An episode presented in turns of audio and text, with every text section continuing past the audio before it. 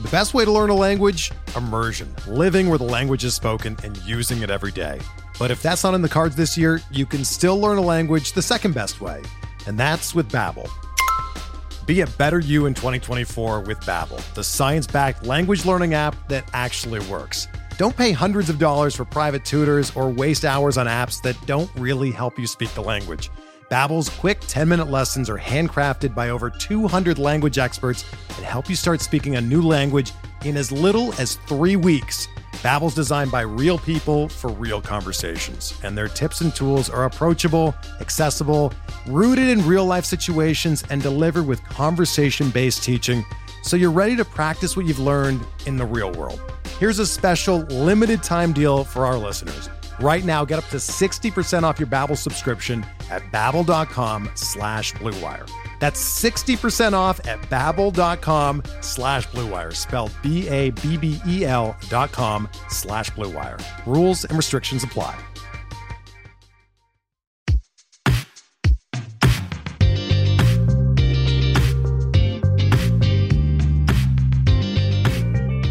Welcome to another edition of Dugout Study Hall, a remedial course in baseball stats and part of the Pitcher List Podcast Network. I'm your host and expert layman Matt Goodwin, joined as always by your fake baseball economist Alexander Chase. Helping us out on this episode are Mick and James from You Down with OBP. They have a website, they have a podcast of their own, and most importantly, they seem to like us. We'll be talking about a whole bunch of cool stuff like the waiver wire, relief pitching, whether outlier players who were drafted super high might still be undervalued, and some details about what our new friends have in store over in their neck of the woods.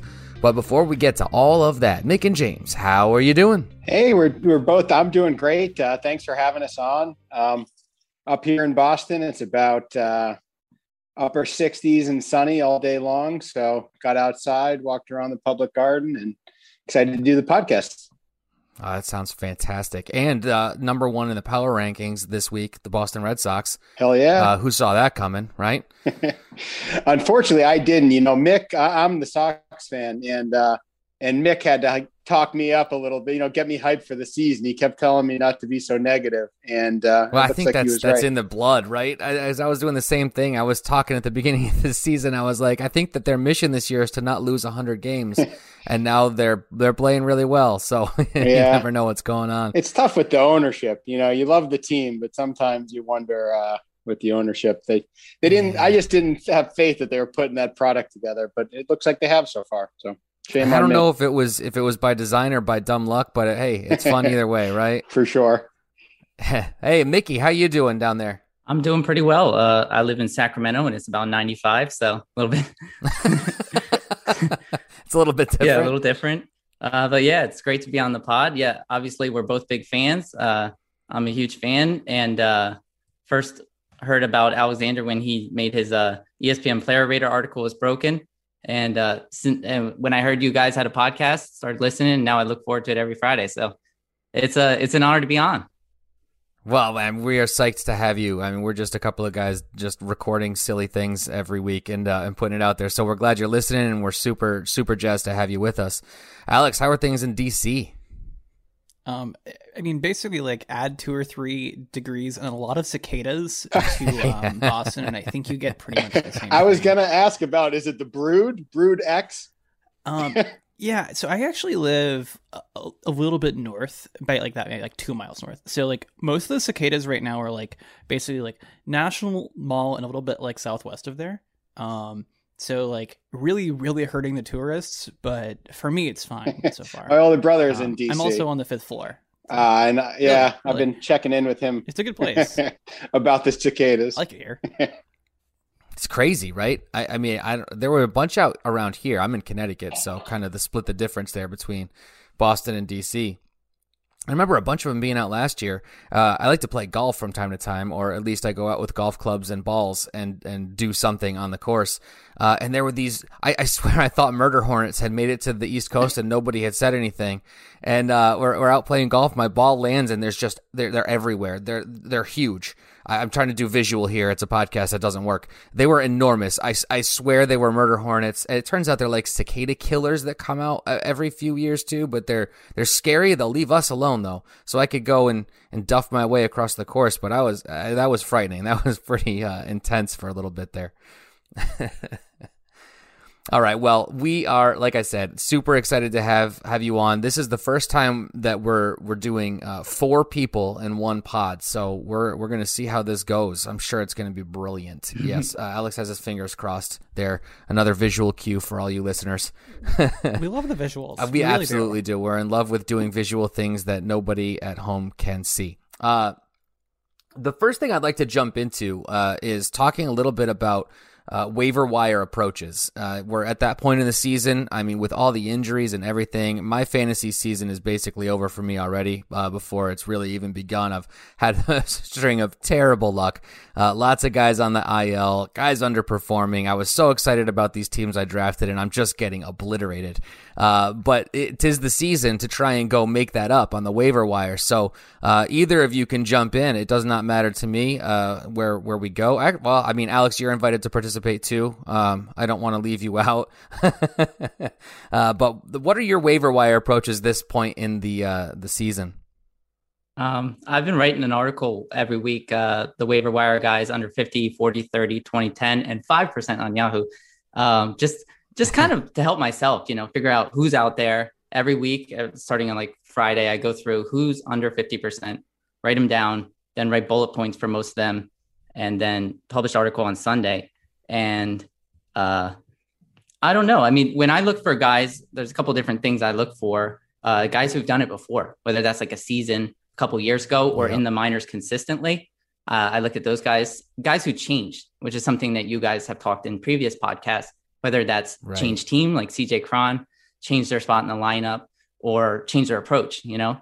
And yep, yep. then I'm I'm kind of a power steals guy. So Tyler O'Neill, guys like that, they kind of interest me. Um, and of course, closers. I'm always looking for closers. I'm always looking for the next guy who's going to be a closer. So like Cesar Valdez this year, Yimi Garcia, Lou Trivino, guys like this who have popped up when they weren't the closer yep. start the year. James, where's uh, what's your approach like? Yeah, so I would say, you know, a little less scientific than Mick, but I, would say generally one is, you know, I have my kind of my darlings as far as, you know, who I follow and, and read articles on and stuff. But um, mm-hmm. with with regards to approach, I think one thing I like to do is um, I generally look at youth. You know, if I see somebody and they're trending in the right direction, you know, a lot of people are picking them up. I, I like to look at see how old they are, and then look to see if they had that shine on them at the beginning, and maybe the yeah, first yeah.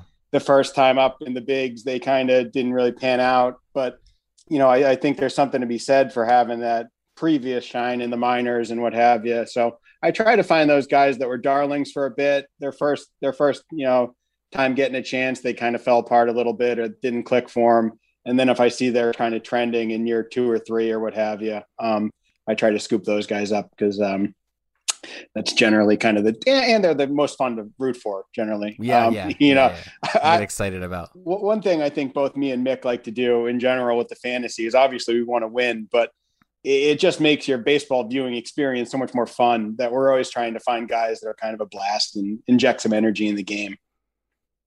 Yeah, that's a great approach. Uh, Alex, where do you fall on this uh, kind of gut feel versus? I don't even know why I'm asking you. What's your approach? I'm sure it's numbers based.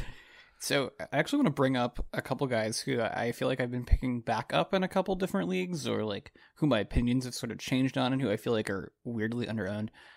I feel like I'm usually looking for a guy who, like, in my opinion, shouldn't be, but like has some sort of like the community or the viewers or the whoever else is like weirdly out on a guy for a particular reason. Mm-hmm. So like if I can see like there's a couple different camps there. Like I like Tyler Naquin, who I've now added to like a trillion different teams. Um, by any like reasonable take his name off of the uh, uh top of the page sort of approach, like he's doing so many, so many good things right now. Uh, and has been since being beginning of 2020. You can call it small sample if you're like willfully excluding how good he was last year, essentially. But like at this point, he's got like a half season of data where he's been really, really excellent. Like we're talking like a top 25 hitter in terms of hard hit per PA, but his name's just not out there, right? Yeah. So like those almost shouldn't count to me. Like those should be freebies for guys like us. but you know, like guys like um, I wrote a Twitter thread about Tommy Pham and about how he's been extraordinarily unlucky when it comes to, and this was kind of like inane, but like sweet spot contact. Mm-hmm. Like basically, if he hits the ball well, Um, however you wanted to define well mathematically, I don't. I'm not the sack guys, cast guys who do that. He's just not having those balls land on grass or in seats. Um, like he's hitting the ball hard. He's hitting the ball not into the ground, and it's finding gloves. Yeah. Um, and so he's been dropped.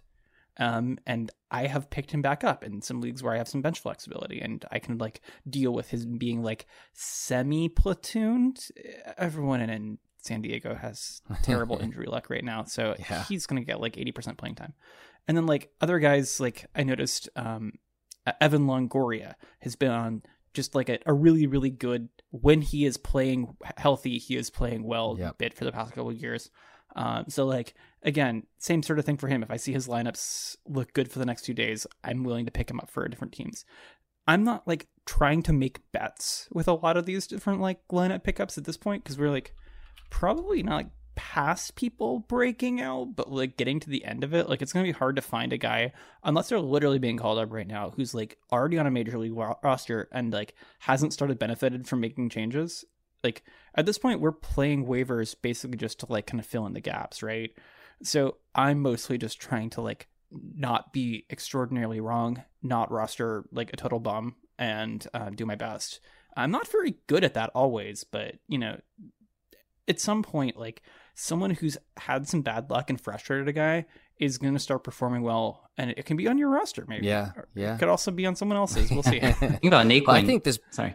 Thing about Yeah. Naquin is uh, that when I looked at like his rostership keeps going down, down, down, and I I expected that oh he must be doing terrible at the end of April, May. In May, his his OPS is around 900. It's again a small sample size, but he's it's not like he's dropped off. His own his rostership was probably 80% at the beginning of the year when he started off on fire, but people kind of yeah, that, like exactly people kind of soured on him, but he hasn't really been bad. Yeah, I think his big problem has been that um, he's like 3.5 on the pecking order in Cincinnati.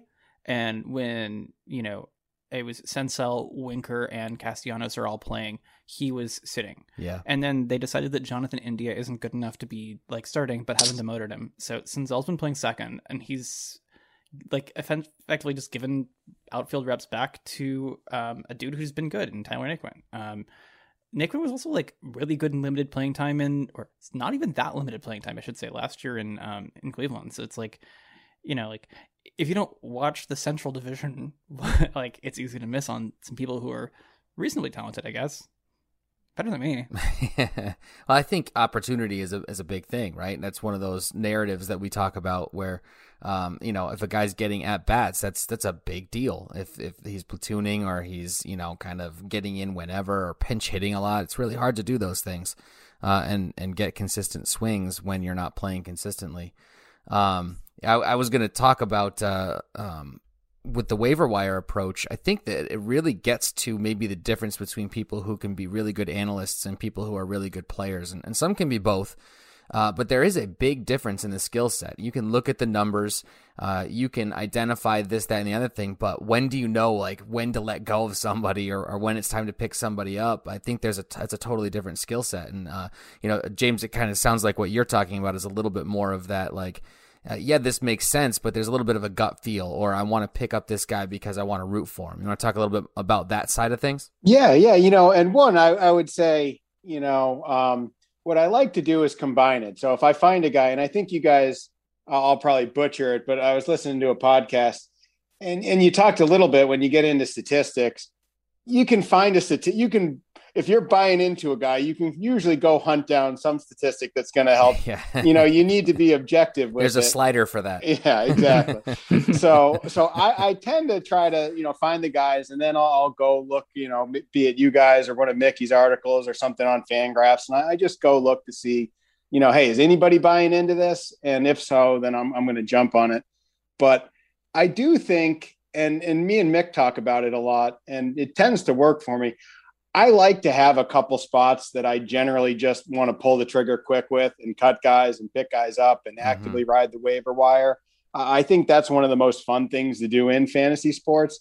And I almost have a tendency when my team is humming along, I'm kind of bored and I, I want to like, you know, I almost wish there was somebody that I could, I could cut so I can go, you know, hunt on the waiver wire and root around. Um, and, and generally too, it's usually, I like the mashers, so I generally don't mm-hmm. need to go hunt for home runs on the waiver wire. So I was trying to pick up, you know, maybe some sneaky steals here or um, some average there. And um, but yeah, I think for me it's it's fast and loose. I like to I like to cut guys quick and go hunt down the waiver wire and kind of root around over there. I think you make a really good point about you know if you if you have a draft strategy that uh, you tend to come out heavy on on a cat, then your waiver wire strategy's got to be different than than maybe somebody else in the way that they drafted um, and the approach that they take. I think that's an excellent point, and I don't I don't know if people kind of really talk about that all that much. I think people chase talent on waiver wire, uh, but maybe don't chase talent with a purpose, except maybe some of those you know top players, those uh, those uh, big cash game, high stakes, high stakes guys. Um, all right, I want to move into our number of the week here, uh, and that number right now is ten. Right now, there are three pitchers who have ten or more saves in all of baseball.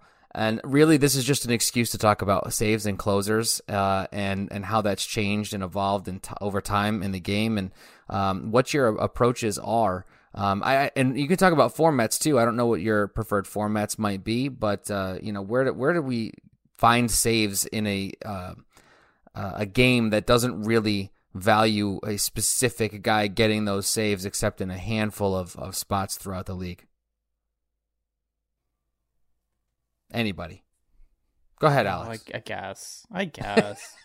so, um, uh, it's a funny thing. I I feel like the only leagues where like I'm really extensively caring about saves are like the um, pitcher list leagues where I'm like forced to. Um, my favorite home league is this like ESPN pseudo dynasty pseudo new mess that I just like I'm really obsessed with eventually winning because I inherited a terrible team. Um, and that one's a save and hold league so like a lot of like the content that I started consuming before I worked for Pitcher List and then like have kind of kept consuming since has all been like save and hold related because I just find myself in similar leagues.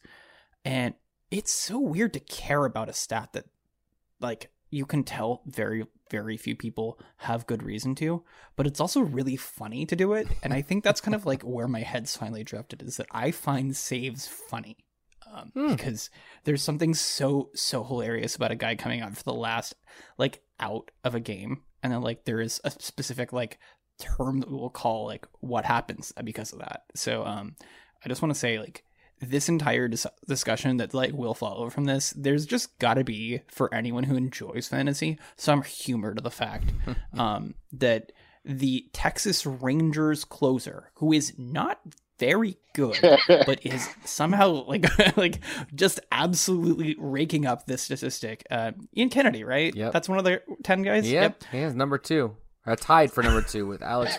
I mean, that was another part of what I was going to bring up, are the three guys who are the leading. So we'll, we'll save that for a moment, though. I have to say, I'm yeah, an I, unabashed I Ian Kennedy fan. I rostered him a couple years ago in the Save and Hold League uh, when he was with the Royals, and you know he, got, he just picked up a bunch because um, when you're a team that isn't very good, if you're winning games, you're probably not winning by three runs. Mm-hmm.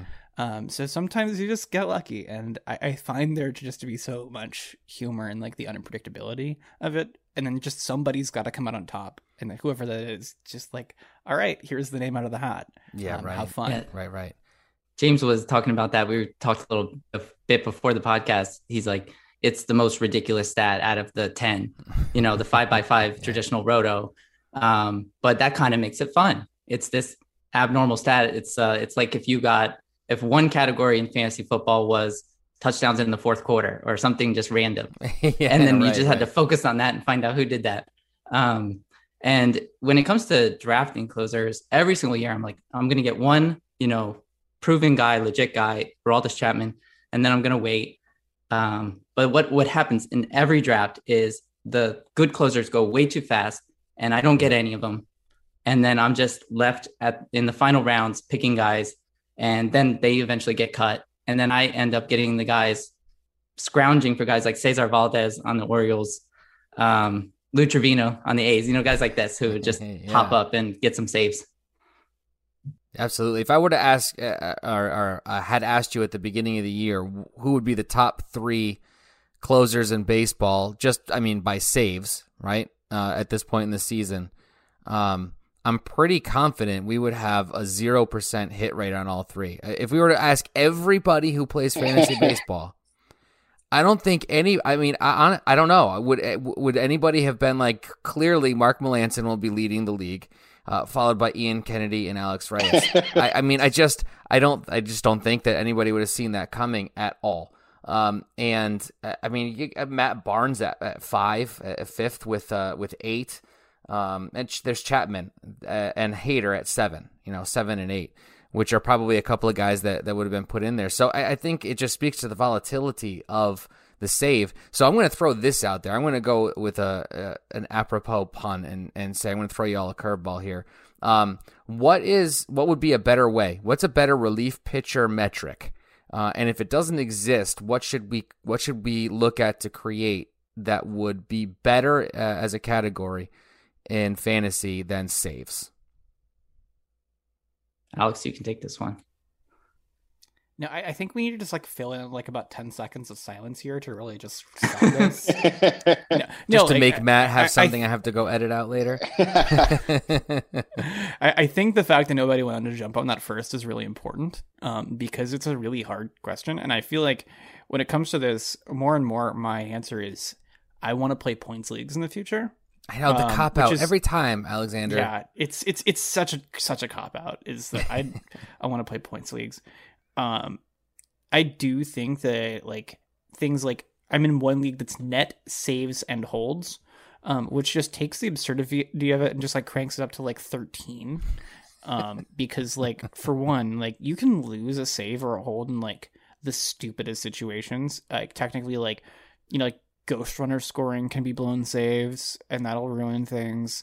Um, and holds are stupid too. Um, I never even it's thought about a dumb. blown hold. My goodness. no, they're still called blown saves technically. Uh, yeah, yeah. It's it's all a bunch of BS. Um, blown saves, but damn. yeah, yeah, yeah, yeah, I feel I feel bad. Don't worry. Um, so you know, I think that you either got to go really far into the deep end of dumb, but like I do feel like it the future for a lot of these like high stakes leagues should be points. And the fact that it isn't is i think kind of just a game where people like to think that like they're smart when they're winning a league because someone's like suddenly like stealing a bunch of bases who still isn't good at baseball and that makes them a good analyst. And, and i think there's just something of that. It's like you got to make it difficult and esoteric so that you can claim you're good whenever you get lucky.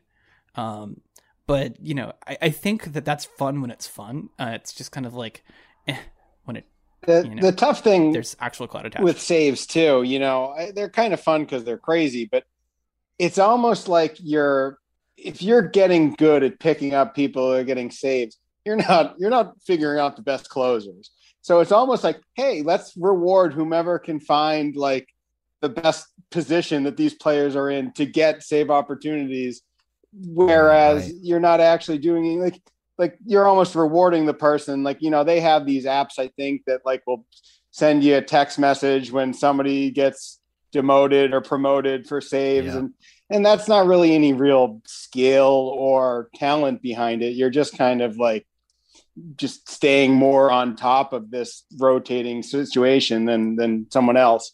So it's definitely a, a weakness in the 10 categories for roto but I, I don't know if there's a way to easily find some other category to replace it as far as like um, situational relief pitching, you know. So you're telling me I just got to live with it because I hate saves. I've hated I hate saves and I hate steals. They drive me nuts. Uh, we can play four by four. I mean, well, there that's true. You could if you could convince other people to do that. Um, and, and listen, they're part of the game. I get it. It's just they're both increasingly as as these years have gone on, uh, both steals and saves have just become so much more scarce that you're not you're not rostering players who are good at baseball. You're rostering people who are good at that or have the opportunity to earn that. It just I don't know. It drives me a little bit nuts when when you're trying to you know put together a team of talent and and here's a, a couple of spots on your team that you have to fill with guys who are not necessarily talented. They're they just happen to have the chance or the opportunity, or they're really fast uh, and they steal a lot of bases. So I, I kind of like steals just because I wish there were more steals in baseball. I think it's yeah, oh yeah. If there were know. more, I would like it more. I think the fact that it's you know like or this guy's really good, but the manager this year has just arbitrarily decided that nobody's stealing and didn't decide to tell anybody. So you know you you buy into them in a draft, and suddenly the opportunity is gone, or or or you know what? As somebody's got a little little bit of a, a, a tweaked hammy, you know that, and they're not going to run for three weeks. Um, Yeah. and you don't know that. they're not telling you that. or So- they've started playing to their potential and they don't want to risk injuring themselves stealing as as much as they used to kind of thing Yeah, too. that's true. You see a lot of a lot of kids coming up stealing bases, and then once they they have their spot and they've earned their place, or they they're able to to drive the ball a little bit more. They they yeah they change their game, they change their approach. So that's it's I don't know. It just it feels like you're constantly chasing. Um, and to your point, in in places where you don't necessarily have a FAAB system, you're rewarding people who just happen to have more time and availability and are on it, or or you know have have paid a subscription fee somewhere to let them know that that something's going down. Um, all right, we, usually get to identifying our central question a little earlier in the episode, but uh, uh, what we're really trying to do here is talk a little bit about how we ask ourselves, um, and I think again we got to this with uh, waiver wire and, and all that sort of stuff. Um, how do we ask ourselves, and if we're going to be tweeting, uh, the experts. Um, how do we ask the right questions? How do we know what the right question is to ask so that we get the right answer to make it actionable so that we're making a good decision and not just kind of chasing StatCast data or, um, you know, hoping that some somebody's going to be really, really good? How do we get to those those those good questions to give us good answers? Um, and one of the questions, Mickey, that you had uh, kind of posed uh, when we were talking pre-show was uh, a really intriguing one, and I really, really think that uh, Alexander is going to be giddy about about this one, um, especially with his boy Ohtani on the mound tonight. Um, and and that is, do these biggest the the, the really um, outlier players at the top, so the Degroms, the Ohtanis, um, they get drafted high because they they're outlier players, but are they are should they even be going higher? Like should Jacob Degrom and, and Shohei Ohtani be like one two in drafts? Obviously format specific, um, but is there is there actually room for us to be able to claim that that these people who are so much better than everybody else um, may be underdrafted even when they're drafted as high as they are? Uh, so I'm gonna, Alex. I want you to start with this because I, I, I almost see you bursting at the seams to talk about this, and then we can is we can go around the the, right here. the quote unquote room. But uh, what where, what are your thoughts on this, Mr. Chase? So, um, one of my very, very, very first things I ever got to write for Pitcher List um, was like a how much should Ohtani be worth in a perfect world piece. Basically, it was like under the guise of like fantasy 101, like how do you value two way with players? But Mhm. really, it just turned into like, hey, let's say that Shohei Ohtani hits his 2020 full season projections and you're playing in these different leagues. How valuable does that make him? I- just want to say that currently, um, Shohei Ohtani is playing above what projections had assumed him for Mhm. because uh, his wrist injury or elbow, whatever it was last year, made him look not as good. Yeah, So, um, basically, my conclusion was, um, if he can be like a top thirty-five starting pitcher and you know part-time Christian Yelich, then he, which is really what he was, like on a per plate appearance basis, per game basis. That's what he old looked like. Christian Yelich like- or, or last year Christian Yelich, Oh, the the good the one. good Yeah. version. Okay, Um, just wanted to clarify. I was like, yeah, if yeah, I was like, extrapolate these stats. Um, live in ESPN world where you can actually have some fun with him. Where should he go? And I was like, yeah, he's worth like 15, 20 percent more than Mike Trout. That was what I was coming to the conclusion of. yeah, Um, so currently he's playing more than that and playing better than that. yeah. So, um, yes, to, to, to put it softly, um, yes, the really, really outlier players are worth that much when they perform that way. I think the really difficult thing, though, is that uh, we have really no clue when that's going to happen. Uh, and I think that the nice thing that kind of sets us up for is people who are sitting here in front of the microphone in early May is like, if someone's asking me, like, what do I do with this dude that is on my roster that people are begging me to get rid of for parts? Um, I think that that's actually kind of interesting and actionable. Is like, okay, we have some better data now. Like April data will tell us more about who someone is going to be going forward than maybe some of last year's data would have told us going into the season. It paints a fuller picture of health, of choices. what the manager is feeling about where someone's gonna be batting, et cetera, et cetera, et cetera. So like Ohtani realistically should like, especially if you're like maybe you're in a Yahoo league and you got batter Ohtani sitting in your lineup most of the time. Like, how do you value that guy? Well, he should be shooting up your boards if and big if you can have some realistic reason to believe it's not a superbly outlier non-real thing Yeah. right and that's like i think that what i want people to be asking them i'm always asking myself right? Because those are the same thing ultimately. Like i, I want to make myself really expendable in a perfect world where the people i talk to become smarter than me.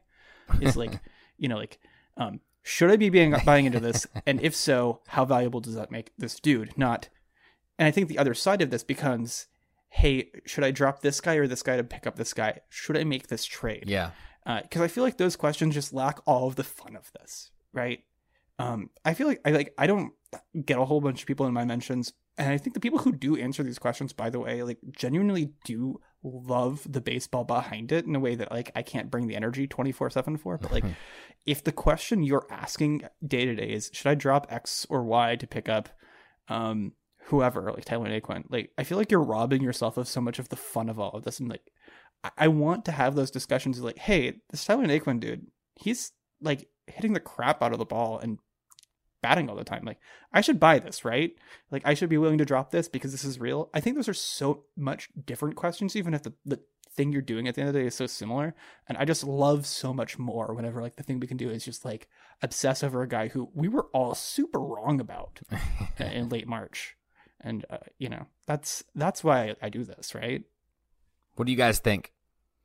I mean, yeah, the reason the reason I brought it up is because I'm fascinated by, uh, you know, my every draft I do, I want to not every draft, but I want to get Degrom in most drafts I do, um, because Yeah. he's been so good for so long. And when I look at Z scores, he is an outlier. Like he's really good. I mean, Cole's there, Bieber's there, and then there's a big drop off. But always, Yeah. Mm-hmm. Degrom is number one in terms of my Z score. I'm not sure about you, Alexander, but Yeah, it, it'll vary based off of like a bunch of nonsense. But if he's not in the top ten or so, then I know I've done something wrong and I need to go check my code. Typically, Yeah, and I'm and I'm definitely not doing advanced Z scores, but you know I like to put them together and and always Degrom is so high and, and such an outlier. Uh, obviously he's injured right now, but it seems fairly minor. I mean, maybe Fingers crossed. yeah. hopefully he just went back to the IL. Hopefully it's yeah, not too long. It it seems like smart IL usage and not just like team flying by the seat of their pants. I'm trying to breathe properly. That's giving the Mets a I'm lot of credit. I was about I'm to say, sure. you know, when we talk when we talk about statistics, you can't take the other thing out of the fact. You know, you got to remember it is the Mets and you know their history of things. yeah, Yeah, like talking about pitchers on the IL out in in, in uh, Dodger land. I mean, for, my goodness, that could just be they they they've got the sniffles and they want to call somebody up from the minors to fill a, a rotation spot.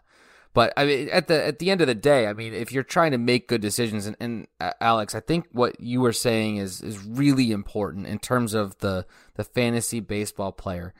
Um, if your mission in tweeting at at all these people is to get them to manage your team for you, um, you're you're probably asking the wrong questions, and you're probably um, you're not learning from that experience the way that you are if you're asking the question. You know, I, I I'm thinking about this. Should I do it because? Those are those are very different. Should I do this because I think it's sustainable? Should I do it because I think he's made a change? Should I do it because there's a story or a narrative behind it rather than this guy's the most added. I don't know what I'm talking about. Should I drop this guy for that guy? Um, because you're not growing and learning as a fantasy player f- from that point of view.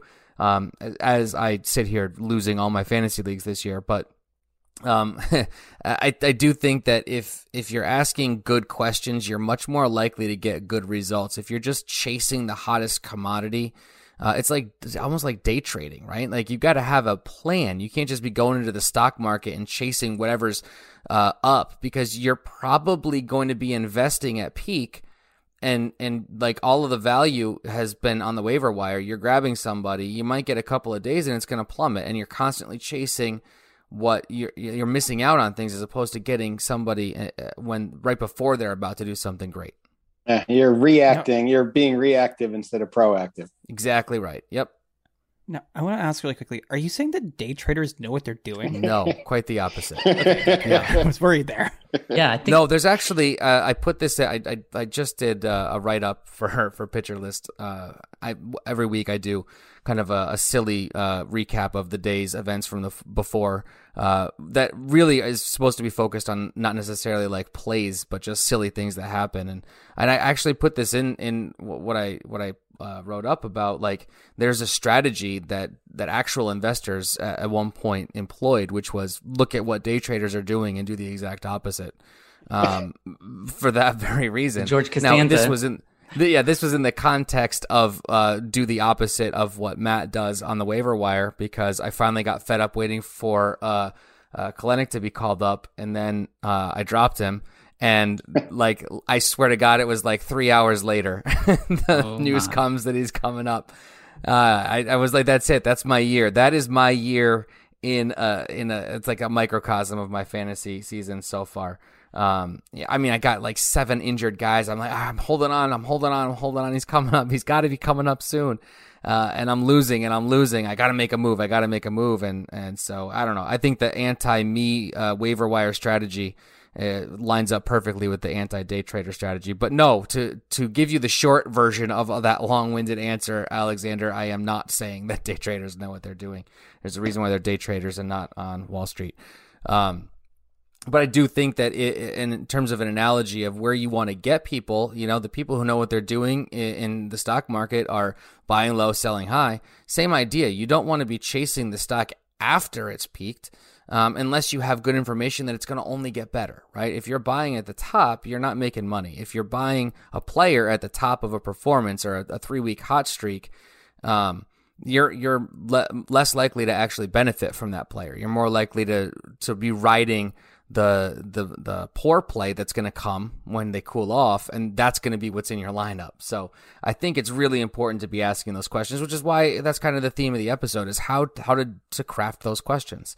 I Um, would say um, the other thing, just to stick with the analogy, is um, when you're saying, you know, using the investment analogy, is finding your needs too. So, for Mm-hmm. yeah, example, exactly. You know, if you're investing for a long term approach, then you're not following it day to day. You're looking and seeing, you know, hey, I'm not going to overreact to this short sample size. But if you're trying, you know, if you have a short term investment horizon, maybe you're investing more conservatively. You know, you're you're investing according to your circumstances as opposed to what the market's doing. So you, you should kind of be Right. using the first thing you do is you you look at what you need and, and how to get there and make sure you're in something that's not outside the norm for that. And I think that kind of the same way with the waiver wire. If you've built a team a certain way, maybe you can take a risk on somebody that's a high reward but could be a flash in the pan versus if you just need a kind of every man to fill the spot and not hurt you too much while you figure out your next move. You know, make sure you're finding your priorities and, and aligning them in the right way before you go out and kind of, you know, take a chance on someone. Yeah, hundred percent. I think we're on the same page there because that's that's an intentional strategy, right? You- You're asking the right question. You're trying to answer it with the right guy. If you're an zero and four team, I, I don't know if I'm talking about anybody in particular like myself. Uh, you have definitely got different needs, and and you you uh, taking risks when you're you're fighting to try and make yourself relevant for the rest of the season is totally different than if you're sitting there top of the heap. You got a bunch of talent on your bench. You know, you you want to make a uh, a trade, right? I want to I'm going to try and even take these two really good players and get a great player. Um, you know, that's that's a different approach that you're going than you're going to take if you're you've got a great a great player uh, and you're 0 and 4. You know, I mean, you're, you're just talking totally different situations. But if you're just guessing, if you're just saying like, okay, I'm just going to look at the most added and take the guy at the top of the list because he must be good. Um, then you're just you know you're you're setting yourself up for probably some some sadness. Now, I want to make a correction here. In On the me? PL Podcast League, Dugout Study Hall is two, two, and one. Okay, and we're trending up. Oh wait, I wasn't. I wasn't talking about that one. Uh, no, uh, that's we we've uh, that. That's another league though where we were absolutely just obliterated in the wrong places at the wrong time with injury. So, um, yeah, yeah. It, it's really, really fun to uh, be able to complain that you're only doing poorly because all of your players are hurt and not because you're stupid. Um, now we'll double back on that thought later for sure. yeah. Do y'all like co-manage a team? I should ask that because it, it's actually really fun to have someone else to just be able to talk about how badly you're doing. So I don't know if you guys do that anywhere, but you guys should. It's fun. Yeah, I've co-managed teams. I end up be a, I end up being a little bit of an alpha when I co-manage a team and just making decisions. I don't co-manage a team with James, although it'd be fun, and I've said we should. Excuse me, but I I have co-managed in the past, and I like it. It's a definitely a different a different thing, um, and I, I you know a little bit grounding too. Sometimes I feel like I get a little bit in the weeds because I get in my own head. Having somebody to bounce something off of uh, really does help you from maybe your own uh, tendencies, right? Because we all have them. We all have our, our strengths, our weaknesses, our Achilles heels. So it is nice to have somebody to bounce it off of for sure. Um, yeah, uh, Mick effectively co-manages teams with me just because I ask him so many questions all the time. You know. well, that's the best kind. Um, uh, one other question that you you brought up, Mickey, was uh, about player splits and like when when do those become something that are a- actionable? So, um, I, mean, you're welcome to uh, elaborate on that if I'm not capturing entirely what it is that you're you're getting at. We can uh, go around again around the quote unquote room uh, and talk a little bit about um, how those splits are helpful and, and when they become meaningful. Right. Um, yeah, I brought this up because you guys mentioned splits probably more than any podcast that I've heard. And I feel like uh, splits are kind of underrated, under talked about. People say this guy's a stud, but they're not really considering that there's two different sides of the plate. There are two different uh, handed pitchers, and then there are switch hitters too. So, yeah. you know, the conventional wisdom I've heard, like it takes 10 years for splits to be um, normalized, but that's a long time. That's like a whole player's career. Yeah. so if we're saying like we have to wait 10 years until we know this guy's really good against lefties, we kind of missed out on it. So obviously, right. I'm just sort of curious about like when does it become actionable when we know a guy's really good or not good? And some of the guys that I was thinking about was like Trevor Story. Um, just in prep for the podcast, I looked up his career OPS versus right-handers on the road, and it's 718. So most people are probably starting Trevor Story on the road. Um, and he does steal bases, so he does have that for him. But like, should yeah. we consider benching him more? Um, yeah, no, I, I feel like there's a whole lot of like you can pick and find these. Um, the thing that I've been on a kick for bringing up, I feel like people should acknowledge that more. So I'm going to try to do it. Is this thing called like uh, the Wyatt Earp effect? Um, and are you guys familiar with Wyatt Earp? I'm sure you guys Just have all seen in general, like the guy from Tombstone. Cape. Yeah. Yeah, yeah, yeah, yeah, yeah. So um, he did this thing where he didn't die in like gunslinger duels many, many, many times in a row. Um, and basically the idea is like if you're playing a probability game, like gunslinger duels or dice or baseball or whatever it is, some more um, dangerous um, than others. yes, um, dice. You really got to watch out for them; they're pretty sharp. Um, if you're in those situations, eventually, if you play enough of them with enough different people, um, somebody's going to look really good when they're not. Some people are going to look really bad when they're not. I think that you only get to lose once in the guns one for the most part. Mm. But, like, you know, there's going to be actual talented baseball players who look bad in certain situations because, you know, like I brought, I brought up Tommy Pham earlier, uh, and he's just like bottom of the barrel in terms of luck for some reasons. And like there are so many different reasons why splits can be funky. Um, I tend to think that there are a handful of ways you can kind of cheat splits. Um, but like generally speaking, like it makes sense why league average regression kind of is a good way to kind of just like punt the entire concept, right? Um, you know, if the opposing pitcher is releasing his fastball behind your back and also releasing his slider behind your back, and you realize at about the point where you have to start swinging what it actually is, you're going to be screwed. Especially as those pitches are getting faster and faster. Yeah, no kidding. I, I have like I'm sitting here in this chair just coming up with this theory right now, but it would not surprise me whatsoever um, if there was some sort of relationship between like pitch velocity and like splits of some sort. Like it would not surprise me at all if guys who throw 89 mile an hour flat fastballs um, are the guys who uh, tend to have you know pretty much the same thing versus uh, guys who are doing something different. I'm, anyways, I, that's something for me to look forward to. Sounds like a future article. Yeah, yeah, or at least just like a like three statcast searches, five tweets, and I don't get around to writing eight thousand words on it. Um, but like, there's a reason for these things to exist, right? Um, if you're batting against a same-handed pitcher, it's hard. Um, and it's already hard, right? So I, I think that like whenever you go looking for the guys who have done really well, um, they're typically going to be doing something to make that happen. Um, one of the things you can do, for example, is not face guys who uh, um, rely on like really ridiculous sliders that catch you out on the end of the plate. And when I say do, like, people don't actually get to make that choice, right? So Yeah. here, like, if you have managed to get yourself against a specific like sample where you're facing people who don't have the specific reason that splits are so nasty, it's gonna happen. I- saw this interesting like statistical thing show up on my timeline, and I'm sure someone will take credit for it if I'm not careful. Where they were talking about like I think it was Tom Tango. Uh, I'll be honest. Um, where it was like the per pitch type splits for Mike Trout, right? Mhm. So he's been better against righties when it comes to changeups, and I think I think curveballs, but like basically for everything else, he's better against uh, lefties. Um, and there's a reason for that. Um, changeups break in a certain direction, sliders break in another direction. It's hard to hit the baseball. Um, so like I tend to think that like you know, we should just kind of assume the league average and then play that to our advantage, exactly as you're pointing out. Basically, it's like, yeah, um, if you're Trevor Story and it's really hard to hit baseballs against people who throw with the same hand as the side of the plate you bat from, and also you have that further disadvantage of not playing in Coors. Um, yeah, if, if you're playing, you know, like, but to play, say perfect storm, um, you're also playing in against an opposing team whose catcher is pretty good at throwing people out. You know, not the Dodgers right now. Yeah, I would consider ben- benching someone like him once in a while in shallow leagues. Um, now you can feel really stupid Yeah. um, when it goes wrong, but there's definitely some reason behind it. So I, I have to uh, imagine though, Alex, that if you're talking about splitting the splits, right? Like he's really good against sliders uh, left who are left-handed. Like that's got to take even longer to normalize, right? Because your sample size is even that much smaller.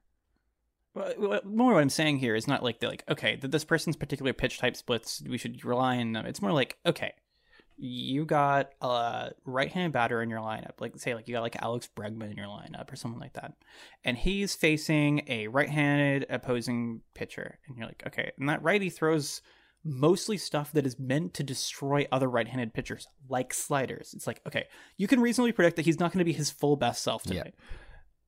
Now, if you're facing a guy who is like a sinker changeup guy, I can reasonably predict that because of the way that changeups break towards, you know, if you're a righty, they they break pinky side, uh, and they break towards right-handed batters and into the outfield seats if you're not careful. Um, right, right. That's how that works. Um, so yeah, it, it makes it makes a whole lot of sense. Then just like there are certain pitchers who you can reasonably predict this guy's arsenal is meant to do sweet contact, and the guys who are good at putting the ball into play well are going to have a different sort of game than the guys who are trying to induce no contact whatsoever and are especially good at doing that against um, same-handed batters. So like there's there's some logic to it, and really at that point you're not so much betting on individuals you're betting on like the laws of physics to kind of work in your favor um and it's like you know the 10 year normalization isn't actually the number we should care about then it's more like we should look at the gap between um between splits and the league average level and just just not try to outsmart ourselves i think is kind of the big thing Would you say- outsmarting ourselves? Yeah, that's a good good rule of thumb. Would you say just the trend we're seeing in baseball with starting pitchers going fewer and fewer innings would influence how you view splits at all, or not really? Mm, so yeah, so you're saying then like okay, um, I'm the Astros and I'm facing the Rays, and the Astros um know what they're doing, and the pardon me, the Astros don't actually change their lineups at all ever. Dusty Baker like is really stubborn about like Hmm. he faces like he his lineup is built for being good against lefties almost. It's really stupid.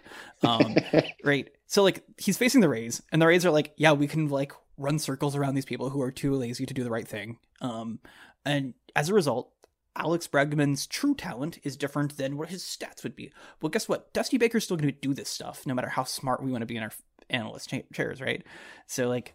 Um, I think that when you try to break apart like how good is someone versus how well have they produced and can that tell us who they're going to be in the future, there's there's usually got to be like some sort of story that you got to find somewhere that's like the true story behind it. Um, I imagine if you're someone like the Rays and you're trying to figure out a guy who's like pretty much only batting against the splits, like like you know it's going to be really difficult to figure out what's going on when the opposing everything else you're talking about like additional complication right Yeah. Yeah when things get more complicated they get more complicated right Yeah. you gotta kind of lean into just knowing that we're going to know less. It's an interesting thought, Um, though. You know, yeah. like if you if you look at a guy, batters used to get kind of a third look at a pitcher, right? So Mm, over the course of a season, how many third looks do they get? How much more effective were they, and how did that affect their numbers? If that's no longer happening, if they're getting two at bats and then it's a different guy with a different arm angle, a different arsenal, a different velocity, um, I can see that uh, not being the statistician on the team here, but uh, I could see that over the course of a season having a negative impact on an overall, uh, you know, a bell curve kind of basis. yeah yeah i mean I like it when he you're, says, "Yeah, um, yeah." That means I said something smart. yeah yeah no exactly um, that's exactly my tell good job It, you guys ever heard of Strat-O-Matic? It's like a it's like a simulation Yes. game. It's kind of like uh, Magic cards meets baseball. You roll dice to figure out what the outcome is. Mm.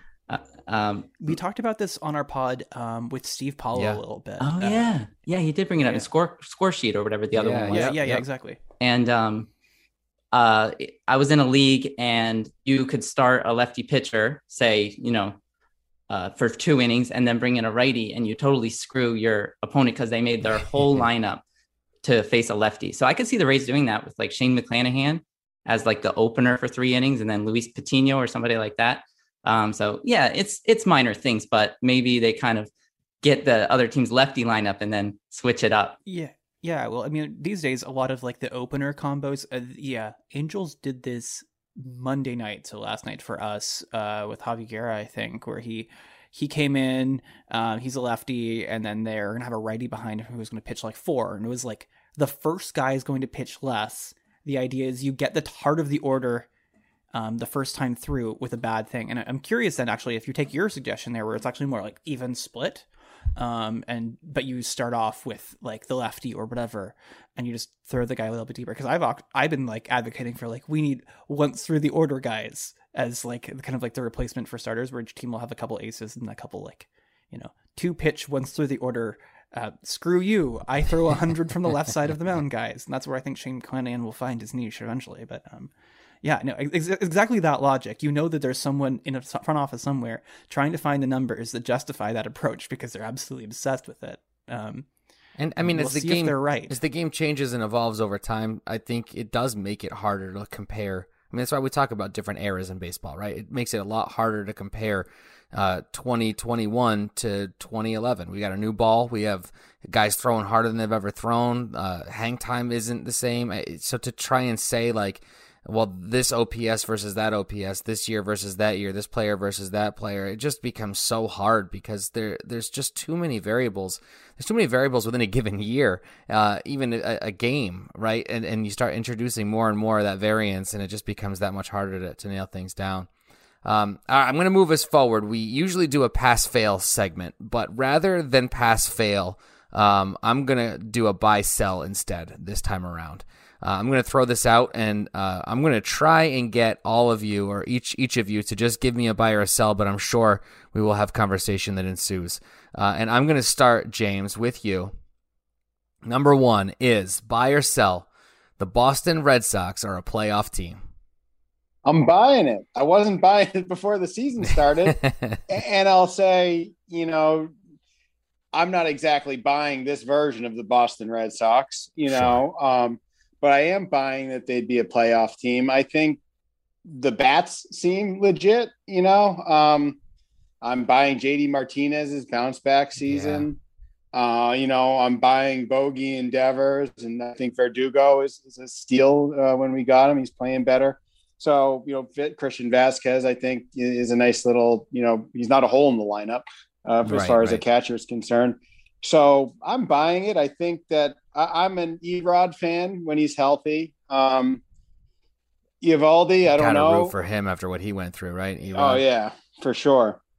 And Eovaldi, I think he developed a new pitch, so who knows if he's legit or not, but he's playing better. And I think what it's going to come down to is is Chris Sale going to be healthy? When he comes back. Is he going to be Chris Sale or is he going to be a different version of Chris Sale? But yeah, that's a huge difference in a short series, right? Having him available or not. Yeah, but yeah, I, I give it a buy. Yeah, Alexander, where are you at with this? Um, I think it comes down to the fact that I'm like selling pretty much the entire AL's chances of like getting into the playoffs is like well, that's why... um, mathematically impossible. Uh... Yeah, exactly. So at some point, I'm forced to buy someone, and if there have to be five teams that get in, I guess the Red Sox are like probably the fourth or fifth best team at the AL at worst this year. Um, I I want to say if I, if I, am going to be contrarian a little bit here, I am not buying that their pitching is good. Um, that's not contrarian. Also, that's just fence sitting. It's a, no, no, no. no. Like, I, I, think that like no, like, they have a really, really good um like starter ERA right now or some nonsense like that. Um, like right now the white or probably the not the White Sox. They're they're just dumb. Um, they're good but dumb. The Red Sox have been um good but lucky. Um, I think is part of it is like they are pitchers are outperforming how good they should be in a lot of really, really important ways. The thing is, I think the entire AL East has terrible pitching, and they might actually still be able to kind of like turn Eovaldi into like, you know, not a punchline and be something um, you know, long enough this year to kind of last. Cause like if I think about who I'm selling here, I'm selling the Rays. I'm selling the AL Central other than the White Sox and I'm selling the A's. I don't think the A's are for real as the soon to be not in Oakland A's. I hope they stay there, just kind of like statistically, because Oakland deserves it. But that's a whole other oof, yeah. Well, can of worms I'd like to. I think they might. So have, I think that leaves me with. I think the A's might have uh, had more runs scored on them than they've scored against so far this year. I'm not positive on that, but it's not a good uh, formula for victories. um, yeah, you know, I, I believe you're right right now because I this is I do love to look at Pythagorean uh, standings and stuff like that because, um, you know, it's fun. But yeah, no, it basically by virtue of like, I think that at least one of them, if not two of them, in the Jays gets in the the Red Sox and Jays. I, I think that someone's just got to be good, and so I think if I had to if I had to bet, um, I would bet on the Red Sox making the playoffs, and if I'm wrong, cool. All right, I'm going to. Uh um, go to the next one here. And uh, Alex, I'll start this one with you. Um, this is buy or sell. The Tigers are the worst team in baseball. Um, how many times can I buy? Maybe uh, elaborate rather than just say oh. buy over and over again. Okay, so um, I think there are a couple different things that are kind of like heading against them in general that would make me think, okay, like these guys could be as a ball club, you know, the 29th, 28th, 27th worst team in the league. Um, but I think that we just kind of have to look at the fact that they are um, floundering against what is easily the most laughable division in baseball. Mm. That just has to tell us, like, laughable in the sense that like there are a lot of ownership groups or GMs there who are doing some really, really um, not fun things in terms of roster construction. Um, the Central as a whole, you know, but like the AL is Central in particular. Like this is a team that's getting beat up on like, you know, by the likes of you know, not necessarily by Cleveland, but you know, like Cleveland basically is stripping their roster constantly to not compete, and is still like, you know, better around sea level yeah. there. And you know, the White Sox are trying not to win um, between their GM and their manager, and they're winning a lot of games. The Twins have seemingly forgot where all of their sticky stuff that they gave to their pitchers was, um, and like are basically having a, a collective meltdown in their entire bullpen and starting rotation, and are still perform. And it goes on.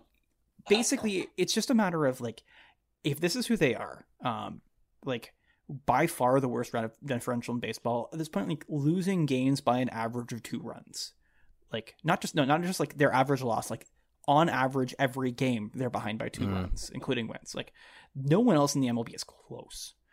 And then when you look what they've got going on, you know, hitting um, Akil Baddoo was cool for a second, but yeah. then he became a guy who was a was unprotected in Rule Five draft for a reason.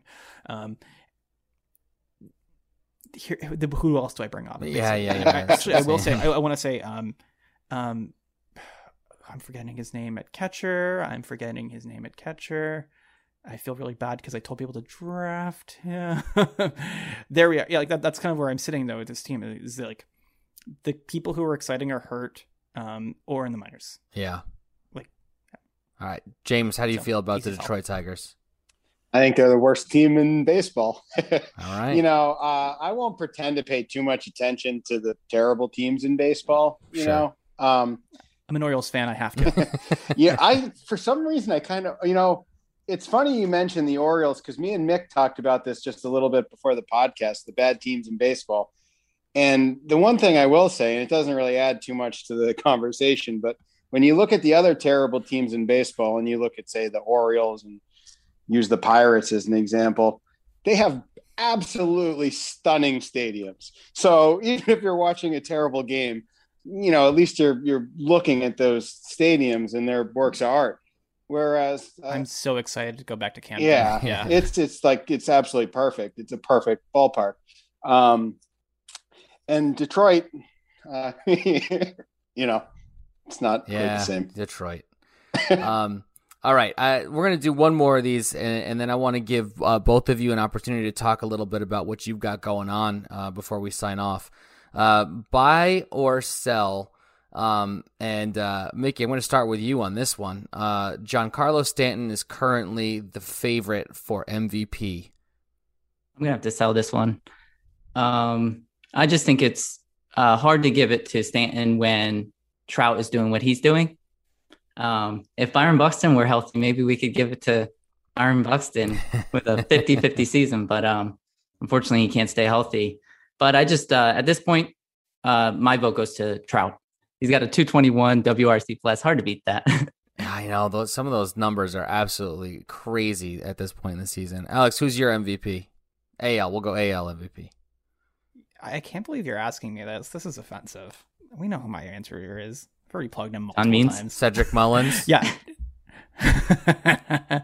um, yeah, Shohei Ohtani is my MVP pick. And actually, I would say the reason that I think that a Stanton pick for MVP is reasonable and that I would buy actually Stanton's MVP odds is that I think that we're going to see Trout Ohtani ticket splitting this year.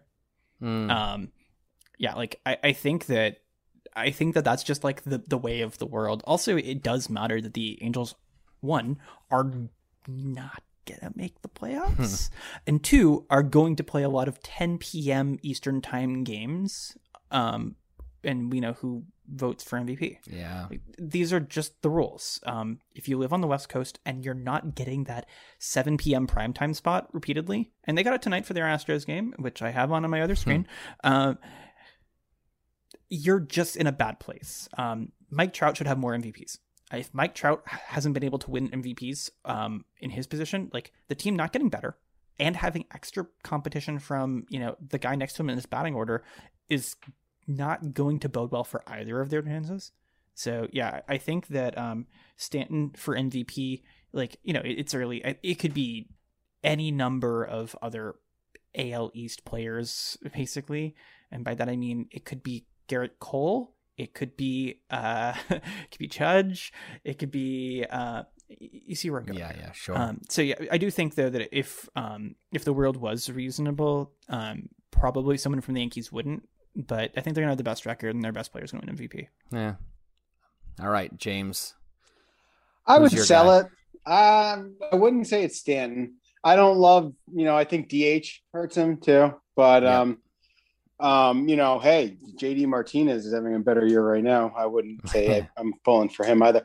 I, I think it's Trout. You know, I, I'm pulling for Ohtani because, uh, as I mentioned earlier, not to say that Trout is a boring player, my God, right, right. but right. um, I just think it's so friggin' cool what Ohtani's doing that um, if there's justice, I'd like to see him get it. But you know, I think that's a good point. Maybe they split some votes or what have you. But I do think, you know, um, I think Ohtani captures the imagination of a lot of sports fans. So I could see that um, that's that's you know giving him a little bit more um, of the votes than you would normally, just because it's novel. Not to yeah. discredit it, but you know, there's you can be both novel and impressive. And if something's um, going to get the eyeballs of the East Coast, it's going to be something cool like that. Exactly. Yeah. Yeah.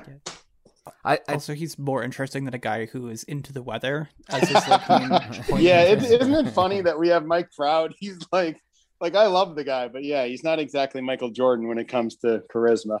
it would be pretty cool to see Ohtani win MVP and Cy Young. Uh, not that not um, that I'm predicting this, but uh, not because he's just such a dominant pitcher, but because he won them each in their own for own way, right? By being an, an excellent pitcher and being an excellent hitter, that would be pretty pretty interesting. Um, all right, we are are uh, a little long here, but before we go, I definitely want to give both of you an opportunity to talk a little bit. You've got a, a website, you've got your podcast. Um, talk to us about what you've got going on, uh, what you you're thinking about in the future, what your next moves are. Um, tell tell the listeners uh, where they can find you. Talk talk about your stuff. Yeah, uh, we're on Twitter at you Down with OBP, and that's the letter U. And the website is udownwithobp.com with the letter U. Um, for me, you know, I'm going to keep writing those waiver wire, wire articles every Sunday. Um, it's that time of year where I think it'd be a good time for an article about the best um, prospects that still haven't been called up. So I'm, I got Mhm. one of those in the works. And uh, just when I write articles, I want them to, you know, help me too. So I, tr- I try to Yeah. think of stuff that uh, will be interesting to write, uh, not not a drag, and sort of go from there. Um, yeah, James, anything you want to add about our uh, little platform? Um, you know, I think what we want to do is uh I want to keep posing questions to Mick that keep him on his toes. Um, you know, I think we want, you know, we try to, like I mentioned earlier, I just want to keep interjecting some fun and some energy into the fantasy baseball world. Um, and ultimately, you know, while I like winning, uh, I started when I started doing fantasy. I don't know, I didn't do it all the time, maybe five, six years ago. Um, started getting into it, and it just kind of, you know, reminded me of how much I love baseball, and um, it just adds value. So, you know, I want to keep kind of doing that, bringing up fun players. I think ultimately, you know, the holy grail for me and Mick is to uh, to get Joey Gallo on the podcast. Uh, so if we can do that, then you know we'll be winning. But honestly, it's you know we've talked about it too in the fantasy baseball community. I I guess sometimes people have negative interactions with it, but it, it's been nothing but positive for us. I mean, you guys Yeah. had us on. Uh, Jeff Erickson had us on his podcast, which was pretty cool. So, um, you know, everybody's been super nice, and it's it's a cool little community. So, I don't want to say you know the journey was the friends we met along the way, but um, you know, I, I think just keep meeting cool people, keep you know, have keep encouraging Mick to to write the articles because he's he's really, you know, to give him credit, it's his baby. You know, I'm kind of just a goofball that poses some questions, but um, he's been killing it on the website. I really like the layout, so just keep doing that. And, and Stop you know, pointing at me, Alex. but you know, yeah, just um, keep encouraging Mick to do it and keep getting more popular. Not that we really, you know, do it to become popular. It's just more, you know, a lark. Definitely. I want to chime in really quickly to note that pretty much all of my like personal fantasy teams are in some way inspired by Jo- Joey Gallo. Like in terms of their naming, I have one that's Gallo's Humor, um, and another one that's XO Globe Lifey, like you know, like the Lil Uzi Vert song.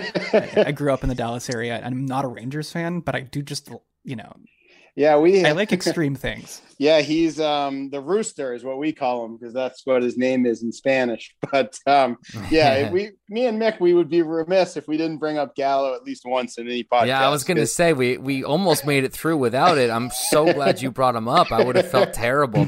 I would have felt terrible. he's starting he's start, his power starting to show through. I don't think we ever doubted it would at some point. But um that team's interesting. It's more interesting than I thought it was going to be at the beginning of the year. Yeah. Yeah, Chris Young looks like he's gonna be a really good GM. Um, and I'm tuning in on purpose to watch Rangers games, often because they're facing Ohtani, but still, I, I'm I'm tuning into Gallo at bats. Um, and you know the Walmart in Arlington is nothing if not interesting to look at. Uh, All right. Well, please make sure that all of you uh, listening are checking out what uh, what James and Mickey are doing. Um, they told you where they can uh, where you can find them. Alex, can you uh, let the people know where they can find us? well, they can find you on Twitter at the Corked Matt. I'm on Twitter at chase underscore rate. And most importantly, you can find our podcast on Twitter at Dugout Study Hall, where you can send us some questions. Please be sure to subscribe to the Pitcher List podcast feed if you haven't done that already. Leave us a good review if you can be so kind. And if you're not already, please consider becoming a PL Plus member so that you can harass us on the PL Discord. And that's it for me. All right. Well, thanks for listening, everybody, and we'll catch you next time.